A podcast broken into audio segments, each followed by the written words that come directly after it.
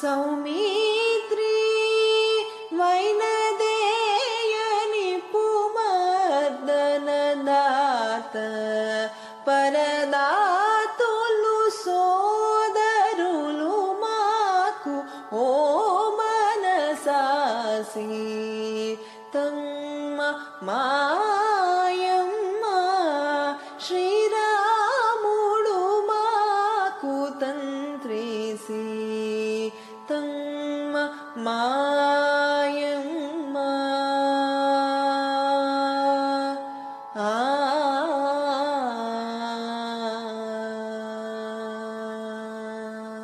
அஸ்வமேத யாகத்தின் பொழுது ராமனின் சபைக்கு வந்து ராமாயண காவியத்தை அழகுடன் பாடிய இரு குழந்தைகளும் யார் என்று அவர்களை அனுப்பிய வால்மீகி முனிவரிடம் கேட்டபொழுது அவர்களே ராமருக்கும் சீதைக்கும் பிறந்த இரட்டை மகன்களான லவகுசர் என்பது வால்மீகி முனிவர் மூலம் அப்போதுதான் ராமருக்கு தெரிய வந்தது.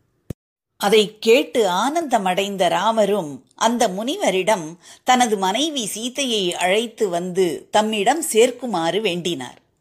முனிவரின் ஆலோசனையின் பேரில் தமது மனைவி சீதையை யாக முடிவில் அழைத்து வந்து அனைவர் முன்னிலையிலும் கற்புக்கரசி என நிரூபித்த பின்னர் அவளை மக்கள் அறிய மீண்டும் ஏற்றுக்கொள்வதாக அவருக்கு உறுதி கூறிவிட்டு யாகத்தை தொடர்ந்தார்.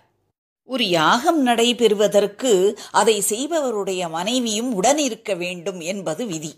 அந்த யாகசாலையில் சீதையின் ஒரு பதுமையை வைத்திருந்து அதையே தனது மனைவியாக கருதி யாகத்தை ராமன் செய்தார்.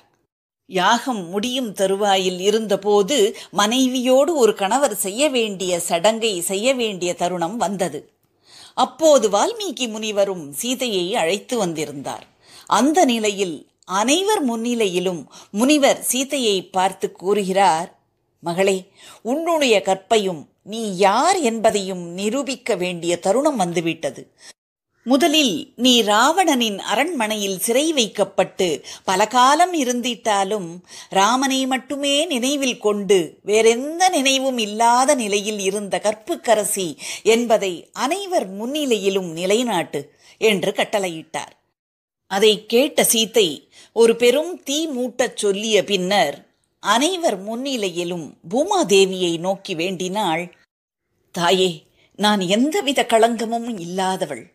நான் களங்கமற்ற தூய்மையான கற்புக்கரசி என்பது உண்மை என்றால் என்னை உன்னுள் அழைத்து கொண்டு விடு என்று கூறிவிட்டு யாரும் எதிர்பாராத நிலையில் அப்படியே தீயில் குதிக்க அந்த தீயின் அடியில் இருந்த பூமி இரண்டாக பிளக்க தீயோடு எந்த சலனமும் இன்றி சீதையும் பூமிக்குள் சென்று மறைந்துவிட பூமி மூடிக்கொண்டது. ஒரு குழந்தையின் வரவிற்காக காத்திருக்கும் தாயைப் போல அவளது வரவிற்காக பாதாளத்தில் காத்திருந்த பூமாதேவியும் அவளை தன்னுடன் இணைத்து கொண்டாள். க்ஷண நேரத்தில் அனைத்தும் நடந்து முடிந்திட அதை சற்றும் எதிர்பாராத ராமனும் கற்புக்கரசியான தனது மனைவி சீதையை இழந்த கோபத்தில் என் மனைவி சீதையை மீண்டும் என்னிடம் திருப்பிக் கொடுக்காவிடில் பூமாதேவியை அழித்து விடுவேன் என ஆவேசத்துடன் கூறியவாறு தனது உரையில் இருந்த வாளினை வெளியில் எடுக்க அங்கு தோன்றிய பிரம்மதேவர் ராமனின் கோபத்தை அடக்கினார். ராமா சீதை பூமியிலே மனித குலத்தில் அவதரித்ததின் காரண காரியமும் காலமும் முடிந்துவிட்டது.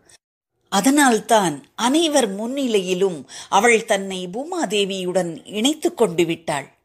அதனால் இனிமேலும் அது குறித்து வருந்துவதோ இல்லை அழுது புலம்புவதோ தவறு.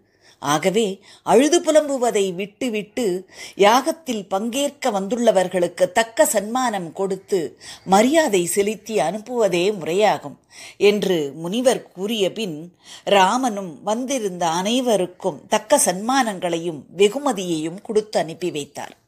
சீதையின் பிரிவால் மன அமைதி இழந்த ராமர் தனது மாமனாகிய யதாச்சித் என்பவரின் ஆலோசனையை நாடினார். அவர் கூறியபடி தனது ஆட்சியில் இருந்த சிந்து என்னும் தேசத்தை தனது சகோதரனான பரதனுக்கு கொடுத்தார். ஆனால் சில காலம் ஆண்டதும் பரதன் அந்த நாட்டை தமது புதல்வர்களான தக்கன் மற்றும் புர்குலன் என்பவர்களுக்கு கொடுத்துவிட்டு ராஜ்ய பரிபாலனத்தில் இருந்து தன்னை விலக்கிக் கொண்டார். அதுபோலவே லக்ஷ்மணனும் தனது நாட்டை தமது புதல்வர்களான அங்கதன் மற்றும் சந்திரகேது என்பவர்களுக்கு கொடுத்துவிட ராமனும் தனது ராஜ்யத்தை தனது புதல்வர்களிடம் ஒப்படைத்து விட்டார். இப்படியாக தசரதனின் புதல்வர்கள் ராமன் லக்ஷ்மணன் பரதன் சத்ருக்கடன் ஆகிய நால்வரும் தமது ஆட்சி பொறுப்புகளை தங்கள் மகன்களிடம் ஒப்படைத்து விட்டார்கள். சில காலம் கடந்ததும் ராமாவதாரம் முடிவுற வேண்டிய நிலை வந்தது. அந்த நிலையில் ராமரை காண ஒரு நாள் துர்வாச முனிவர் வந்தார். வந்தவர் தான் ராமனிடம் தனியாக பேச வேண்டும் என்று கூறிவிட்டு உள்ளே சென்றார். ராமாவதாரத்தை முடித்து கொள்ள வேண்டிய தருணம் குறித்து ராமருடன் பேசிக் கொண்டிருக்கையில் அதன் இடையில் உள்ளே சென்று அவர்கள் பேசியதை கேட்டுவிட்ட லக்ஷ்மணன் மனம் தளர்ந்து போனார். தன்னை அழைக்காத நிலையில் தான் உள்ளே சென்று அவர்கள் உரையாடலை கேட்டதினால் ஏற்பட்ட பாவத்திற்காக தாம் மனப்பூர்வமாக அவர்களிடம் மன்னிப்பு கேட்பதாக கூறிவிட்டு இனி தனக்கும் வாழ்வு தேவையில்லை என்பதை உணர்ந்து கொண்ட பின் அங்கிருந்து நேராக சரையு நதிக்கரைக்கு சென்று யோக வழியை பயன்படுத்தி தன் ஆத்மாவை உடலில் இருந்து விலக்கிக் கொண்டார். அதை கண்ணுற்ற ராமனும் மேலும் வருத்தமடைந்து கலங்கினார். எப்போது தன் இணை பிரியாத சகோதரன் தன்னை விட்டு விலகிவிட்டாரோ அப்போதே தமக்கும் தன்னுடைய அவதாரத்தை முடித்துக் கொள்ள வேண்டிய தருணம் வந்துவிட்டதை உணர்ந்தார். தனது அனைத்து ராஜ்ய பொறுப்புகளையும் லவகுசர்களுக்கு தந்தபின் தனது சகோதரர்களான பரதனையும் சத்ருக்கணனையும் அழைத்துக் கொண்டு சரையு நதிக்கரைக்கு சென்றார். அங்கு சென்றதும் ராமன் முன்னே செல்ல மற்றவர்கள் அவர் பின்னால் செல்ல சரையு நதியில் புகுந்து அனைவரும் தமது மானிட வாழ்வை முடித்துக்கொண்டு மேலுலகத்திற்கு சென்றார்கள். இப்படியாக சீதையின் மறைவை தொடர்ந்து ராம லக்ஷ்மண பரதன் மற்றும் சத்ருக்கணனின் அவதாரங்கள் மறைந்தன.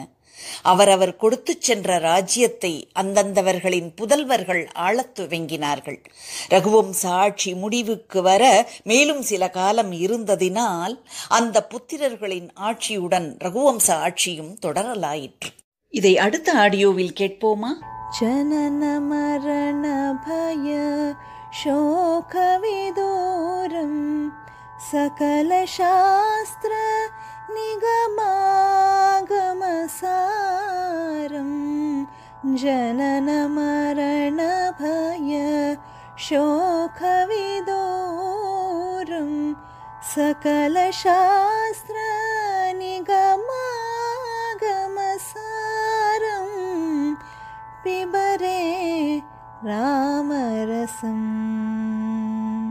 रसने पिबरे रामरसम् राम रामरसं। रामरसं